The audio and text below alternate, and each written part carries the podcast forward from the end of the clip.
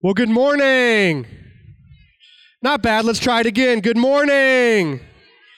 Welcome to Friday Chapel. My name is Paul Brandis. I serve here as the Associate Vice President for Student Life and Chaplain of the College. Thank you for gathering with us this morning. Uh, we're starting this morning with a, a unique but really fun announcement. Uh, up here, I have a massive birthday card because Ralph Gilmore, everybody say happy birthday, Ralph.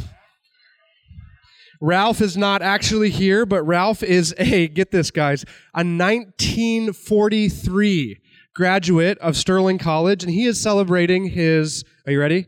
100th birthday. yes. On April 2nd, so coming up here in just a couple weeks, and y'all, like Betty White didn't even make it to 100. You know what I mean? Like too soon? Too I know it is too soon. I know it is too soon. Betty White, national treasure. So is Ralph Gilmore. At least he is a Sterling College uh, national. He's a Sterling College treasure. He served on the board of trustees for 39 years, from 1961 to the year 2000. I don't know if you all knew this, but at one time there was a vote whether or not we were going to renovate Cooper Hall or tear it down. Ralph voted to keep it, which I'm very grateful that he did that. Over his lifetime, he has given, are you ready for it? He has given more than $2 million to Sterling College in support of scholarships, special projects, and the general work and operations of the school. Ralph met his wife, Myrna, at Sterling College as students in the 1940s, and they were married for more than 71 years before Myrna passed away in 2017. All three of his daughters uh, came to school here. Glennis Doan is actually a current board member, is one of uh, Ralph and Myrna's daughters. Six of their grandchildren, and they influenced dozens, dozens more students to attend Sterling College over the years. The last thing I want to share, uh, and I'm building towards something I'm going to ask you to do here at the end of chapel, uh, but Ralph gave $500,000 to the Sterling Now campaign, which was for the renovation of uh, Gleason and for the future science hall. And when asked why he was supporting this campaign, I love this. Are you ready to hear it? Ralph said, I'm supporting this campaign because it's exciting to see new buildings on the campus and to support our students, faculty, and staff. Students using the new improvements of the campaign can be assured they have been given the opportunity now to not only learn how to live, but also given the facilities to learn to do the best job. The work of this campaign will attract quality students who will be the Christian leaders of tomorrow. Not only that, but the town of Sterling will also benefit from these campus improvements. Dude wrote that in his mid 90s, right? I mean, this is amazing, the legacy that he has here. And I would really, really, really love if we could get like at least 100 signatures, right? That'd be really lame if we couldn't do that. So on your way out, I will move this back up here. I've got some pens. Just come down front uh, write "Happy Birthday, Ralph" and your name. Maybe when you're graduating, uh, it doesn't have to be long, but let's uh, let's honor the legacy of Ralph. And maybe someday, in like 80 years, some chaplain will be up here talking about how awesome you are and having the students of Sterling College sign a birthday card for you. One more time, Happy Birthday, Ralph! Okay. Yes, so that was different and awesome. We love our rich history and legacy here at Sterling. Uh, this morning, uh, we have Quentin Moore with us uh, to give our chapel message. Quentin is the lead pastor at the Father's House, which is a church in Hutchinson, Kansas. Uh, Quentin and his wife, Annie, they started the Father's House in 1986. And so they have had a long career of ministry uh, before uh, that, even, but in Hutchinson since the mid 1980s. And we've had Quentin on campus before a couple of years ago. He did a great job then, and I'm eager to have him uh, back here today to share a message with us from God's Word.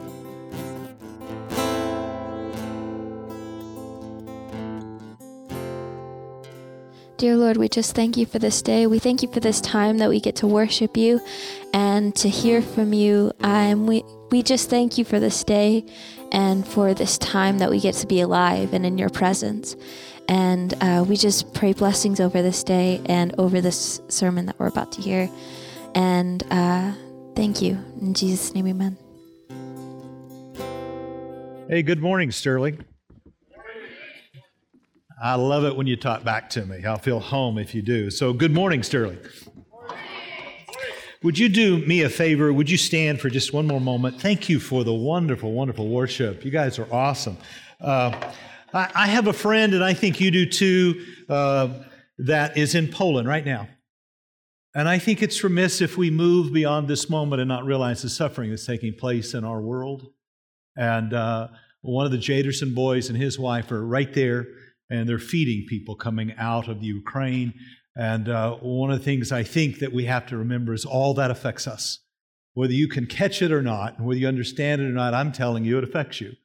And if you just would just pray with me for just a moment, not only for uh, them, but for all those who are treating. Father, in Christ's name, we come to you this morning. And I know that we find you in the midst of suffering. We think we find you in chapel. We think we find you in the church. We think that we find you in our song. But Lord, I know we find you where humans are hurting and suffering. So, Lord, we pray this morning that you protect our friends who are there serving, and even more, that you be with those that are suffering. We ask it in Christ's name. And all God's people said, Amen. You may be seated. I uh, left my phone down there, Paul. It's going to go off, and it's going to be in that bag. And when it goes off, just turn it off and let me know uh, when I'm supposed to be done. All right. Hey, uh, my name's Q. If you call me Quentin, uh, you don't know me. If you call me Q, I know you know me. So uh, if you see me later, just call me Q. Let me tell you, I'm a rich man, and they're going to show you a slide here in a minute. Let me tell you what makes me rich. It's uh, those people right there. So uh, I'm the father of four. I've been married to my wife 45 years. We have four children. One of them's a graduate here of Sterling, and uh, 12 grandchildren. And can I tell you something? You're all young, but what'll make you rich in 40 years is that. What'll make you rich is not what you do for God or what you go achieve for yourself or others. That's what'll make you rich. So I want to encourage you, give you a real goal. Uh, live your life in such a way that you can be in your 60s and say, I'm rich because of who loves me because uh, it's who loves you and who you share life with that will make you rich. I want to talk to you real quick this morning. Get out of your way. John chapter 15, 13 through 17, four verses. Uh, Greater love have no man than this, than to lay down his life for friends. Say, for friends. Mm. You are my friends if you do whatever I command you. No longer do I call you servants, for a servant does not know what the master is doing, but I have called you friends. Say it out loud I am a friend of God. For all things that I heard from my Father, I've made known to you, for you did not choose me, but I chose you and appointed you that you should go forth and bear fruit, and that your fruit would remain, that whatever you ask in the Father's name, he would give to you. And these things I command you that you love one another. Uh, I think I've earned the right at 41 years of ministry to say the foundation of faith is not found in the rules, the law, your doctrine, your denomination, or even your debate, but the foundation of faith is found in friendship. That Christ comes to us and says to you, You're my friend. Uh, and and he, didn't, he didn't put it on Facebook, he didn't tweet it or Instagram it, he didn't even need you to like it back. He just said, I did it. I chose you, not because you're beneficial to him, not really because you have anything to offer to him, but because he has something to offer to you. You see, I'm convinced that the culture is impoverished because of its underappreciation for true friendship, and that the enemy himself has offered you uh, a facsimile thereof, but it's not really real. And that the true friendship comes from God having chose human beings to be close to Him, not because you're going to necessarily get the benefits of what you think, uh, Gregory the Great makes this statement. I think I've got it on a slide. If anyone were to ask me what the best thing in life is, I'd tell them friends. I have a huge family around me, but can I tell you, at the end of the day, I just want them on my epitaph to write, he was a good friend. I'm convinced that friendship is the only way that you ever come to know who Christ really is. In my life, at every juncture of transition, suffering, pain, or joy in my life, there was a friend there. Maybe I didn't know it at the time, but they were able to guide and direct me through that moment of my life.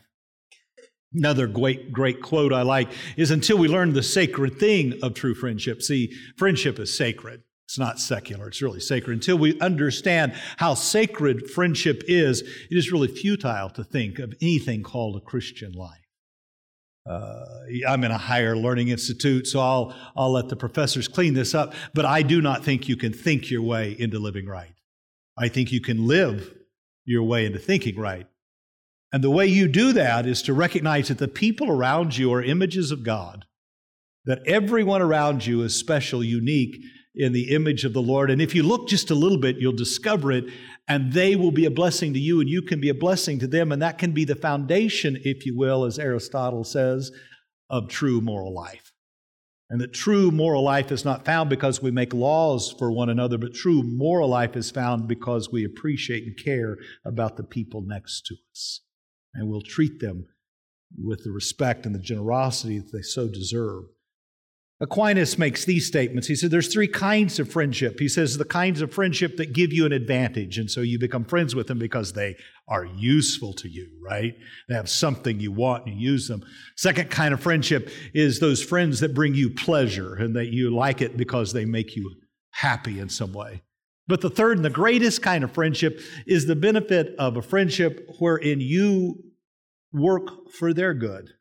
You're not trying to get advantage from them or seek pleasure from them, but you recognize that you can deposit into their life something of value. And that that kind of friendship, which is very rare in our culture here in the West, but that that kind of friendship is the friendship that reveals and makes known who God is to us. It's contrary to our capitalistic consumer culture that just advertises if you buy this facial cream, you won't get lines or it'll save your hair. Let me tell you, they lied to you. They just lied, I can tell you.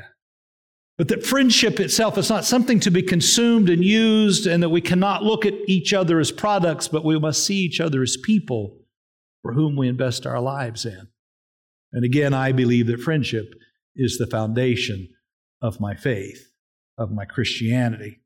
It comes to me unmerited, undeserved, unexpected, even.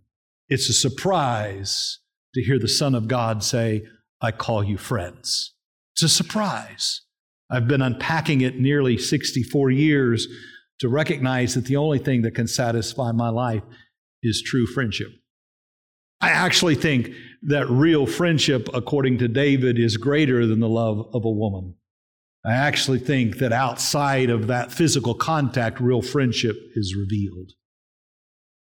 Chesterton makes this statement there's only two things that can satisfy the soul one is a story, and even that story must be about friendship. I could start today and tell you stories and stories of friendship. Listen, friendship, number one, has to be a choice. I chose you. Uh, friendship has to be a choice. I choose to know you. I choose to uh, listen to you. I choose to care about your story more than I care about my story. It's a choice. Friends don't just come walking, they, they're, they're chosen. He chose me, He chose you, and you have to begin to understand that you have to choose those. Christ is uh, challenged by his friendship with tax collectors and sinners. He didn't choose people because of their behavior, because of how they measured up. He just chose them just because they breathed. Number two, uh, friendship always begins with a conversation.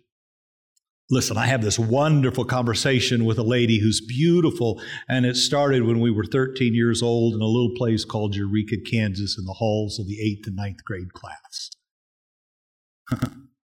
you can't have a friend if you're not willing to communicate and converse. You see, Christ calls Abraham his friend, he calls Moses his friend, and now Christ comes and calls you. He begins a conversation. There is no friendship outside of the ability and the willingness and the choice to communicate with one another. Language is so beautiful. Really? Language. He spoke and the world came into being. He calls you and you are. Uh, as I look over this crowd, we're living in a culture that doesn't value language. It misuses language, and language can either bring life or death, friends or foe. Be careful how you use your words and your language because it will connect you to people. And that connection is so important because you need to live your life in an atmosphere, if you will, of people that you can share not only the bad things, but the beautiful things. If you're trying to think of who are my friends, it's easy for me. When I see a beautiful landscape falling over uh, the horizon of Ireland, I think of the people I wished I could share that with. Or when I'm hurting and the people I need to comfort me, that are the people, those are the people with whom I have a connection. And our lives merge together, and I can't imagine not sharing life with those souls. The fourth thing that I think comes is it brings identity to me. I'm a friend of God. Did you know that? You're a friend of God. It, you'll never find out who you are alone. Contrary to the American dream of individualism, uh, individuals will never know their personhood apart from the relationships in which they share life. It has to be confirmed by others. They confirm to me that I'm somebody's husband and dad, and my favorite one is Pops right now. I'm just really enthralled with that. They, they, they give you identity. Uh, if you want to know who I am, let me tell you who my friends are, and they'll tell you who I really am. See, I exist because we are. Ubuntu, or the Lakota tribe, has no pronouns for me or for I, but only for us and for we. You find yourself in that connection, which leads us into this thing we call communion. Communion, union with God. I would challenge anybody today salvation is not about where you get to go when you die, but it has to do with who you're united with now. Because listen, to become one with God is to become one with each other. Unity is where the blessings and the beauty of God is. Who do you commune with? Who do you table with? My friend Leonard Sweet wrote a great book called Tabling. Whoever those two young ladies are, I'd challenge you to read that book. It's a great book who we live in communion with. It all begins with a choice and a conversation. It all begins with a connection and a communion. And a, a, again, friendship. It's the foundation of all faith. It's always been a friend that led me into the realization that Christ loved me. It was a friend that led me into the realization that Christ was with me when I suffered. He was with me when I celebrated those friends who love at all times, those friends who stick closer than a brother, those friends who, as Aquinas says, brings out the best in you. They're not critical, they're bringing out the best in you. They're working for your highest and your best, and you're working for their highest and their best. That is the essence of the joy of living. And again, again, uh, Greek scholars can that is happiness. Eudaimonia, human flourishing. It's the best of the best when two brothers, two sisters, when two people are working for each other's good. When that happens, can I tell you, that is heaven on earth. That is heaven all the way to heaven. That is joy unspeakable to live in a culture wherein I choose you not because of what you can be or do for me, but I choose you just because you are valuable and you matter and you're good. And I'm willing to move into a vulnerable conversation and reveal myself to you and connect with you on the basis of what you're doing. And to live in that connection until we can confirm one another's identity and share life with one another. Hmm. I got four minutes. Let me tell you three little things. To live in good relationship with someone, you have to be able to trust. You can trust and can I tell you, I'm not sure I trust any of you. I don't know any of you, right? My trust has to be in God who created you. My trust has to be in the Lord who is ordering my steps. Most people misunderstand trust as a test. And so they test each other before they begin to trust. Listen, I haven't got the test to prove that you're any good. Don't live your life testing people. Live your life trusting God. And if you trust God, you can trust others. Trust. If you're going to have good relationships, you got to be able to trust. And that begins by trusting in Him, leaning not to your own understanding. And secondly, you'll never have great friends unless you can be transparent. In fact, I'm in, I'm in a college, right? Somebody know the Johari window? You see, as you begin to trust and as you're willing to become transparent, what will happen is you'll discover more about yourself than you've ever known. Because, you know, there, there's that part of you that's public, and there's that part of you that's private, and then there's that part of you that no one knows anything about. But as I'm willing to trust you and be transparent to you, I'll tell you more about me, and then you'll reveal to me what I don't know about me, and you, you move over into that unknown self. See, friends help me discover more about me than I know about me because we're willing to live in a trustful and a transparent relationship and in that kind of an atmosphere, it will transform you. It'll change the way you think about yourself, it'll change the way you think about God, and it'll change the way you think about others. To live in a trust, transparent, transforming relationship, that's friendship. That's the essence of friendship. And can I tell you, that's the only way over trauma. There's this whole, any educational students in here, trauma based learning. The only way to help people get through trauma is to lead them into a relationship where they can begin to trust and be transparent again so that you create an atmosphere of true transformation. Only then will you ever teach them anything. It's in a room full of friendships. I don't care whether you're in a kindergarten class or whether you're in sophomore college. If that classroom isn't based in trust and transparency and transformation, you're just sharing knowledge, and that kind of knowledge will never lead you into victory. The only kind of knowledge that takes you into revelation I chose you to be my friend. I am convinced that friendship is the basis of my faith. It's the rule of life. It truly will change the world. It truly will transform and bring you into that place where you'll discover more about you than you know about yourself. I got four minutes. I was eight, nine years old. I was being raised in a little place out in the eastern part of Kansas called Severy. Anybody know where Severy? You do? Man, how do you know Severy? You're from there. I grew up there. Cool. I grew up there, and, and the, my closest friend was about a mile away. His name was Jerry Brown. We, did, we didn't travel like you did, so I had to spend all my time right there in this little bitty place. The only friend I could have is Jerry. I would never have chosen Jerry Brown if there had been anybody else to choose. I'm still friends with Jerry Brown. I can remember he and I rolling around in the dirt when we didn't like each other and then bumping into one another and saying we're still friends. I'm still friends with Jerry Brown. And then about 2004 or 5, I met this, no, actually, it was before that. It was in the 90s. I met a friend. His name was Tony.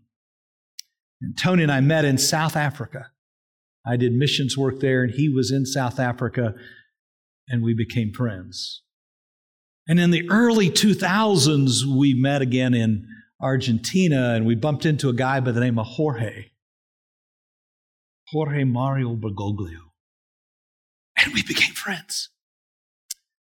And today, anybody know who Father Bergoglio is? Now you can show them the picture. I'm friends with him because I bumped into him. I've been with him about seven times. I mean, I, when I say friends, we're not going to change the church. I'm not going to argue with you about doctrine. But today, as he blesses Ukraine and Russia, I bless Ukraine and Russia with him. I'm a kid from Severy, Kansas that wrestled with a kid by the name of Jerry Brown, who has four children and 12 grandchildren, had the privilege of a number of things. But can I tell you, the most special thing in my life or the people that I was willing to look beyond what many people think divides doctrine, institutions, denominations, what you think, what I think, and recognize that individual as valuable, as important, as worthy to be chosen to share life with. I'm simply saying in front of you from Severy, Kansas, and Jerry Brown, who is my friend, to Pope Francis who is my friend, and I'll see again in April. Friendship is the foundation of my faith. Friendship is the lifeblood of my life. Make sure you take time in your life to move beyond Facebook and Twitter and Instagram. Move beyond your doctrine and your opinions and just value the person beside you. And can I tell you something? Your faith will flourish in the midst of that friendship. Paul, thanks for inviting me. Thanks for the faculty. Thanks for the college. It's always my privilege. I love my community. Uh, I love serving in Reno County. And um, I just bless each one of you to uh, accomplish great things in your life.